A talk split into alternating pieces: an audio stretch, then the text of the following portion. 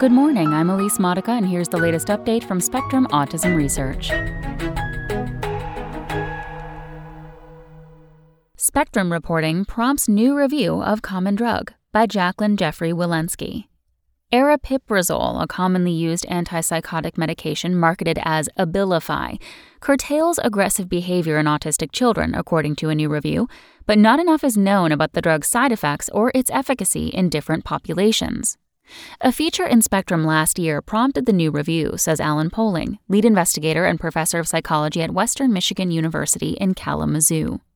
The Spectrum article caused us to ask ourselves, did we miss something? He says. That focused our attention on the literature.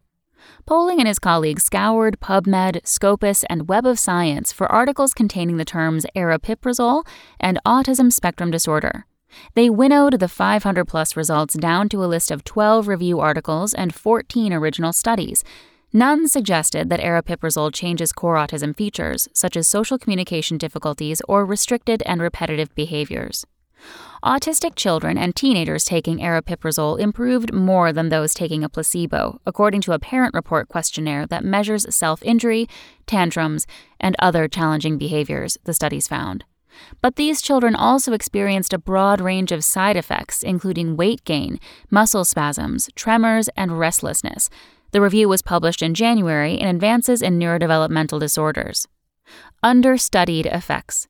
The Food and Drug Administration, or FDA, approved aripiprazole to treat irritability associated with autism in 2009, and at least initially, its makers touted it as safer than risperidone, the only other medication approved for use in autistic children.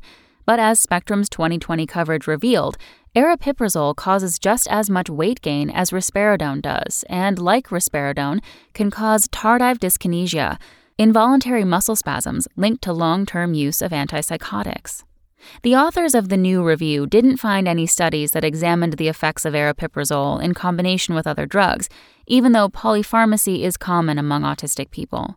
Nor did they find any studies that explored how age or sex might influence the drug's effectiveness, or how that compares with non drug therapies. In particular, the researchers found scant evidence of the drug's effectiveness in autistic adults. Nearly all studies of aripiprazole rely on the aberrant behavior checklist, but this measure cannot give a detailed picture of the drug's effects, the researchers say. For example, a decreased score on the questionnaire doesn't indicate whether a child's irritable behaviors have decreased in frequency, intensity, or both. The measure can also fail to differentiate between improvements in aggressive behavior and more global behavioral effects, such as sedation.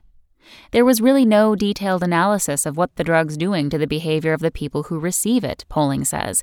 The Aberrant Behavior Checklist is a good rough and ready instrument, easy to use, but it's really imprecise. To fill in these gaps, scientists will need to measure changes in specific behaviors over longer time frames in autistic people taking aripiprazole, the researchers say. And in the meantime, clinicians should carefully monitor children taking aripiprazole for side effects. You have to determine whether the trip justifies the fare, Poling says. That's all for today. Check back on Wednesday for more content from Spectrum Autism Research or go to spectrumnews.org.